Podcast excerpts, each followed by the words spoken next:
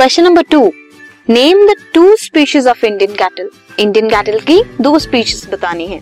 Indian cattle की दो species हैं, one is Sahiwal and another one is Gir. तो साहिवाल और गिर क्या है, स्पीशीज हैं इंडियन कैटल की। This was question number to.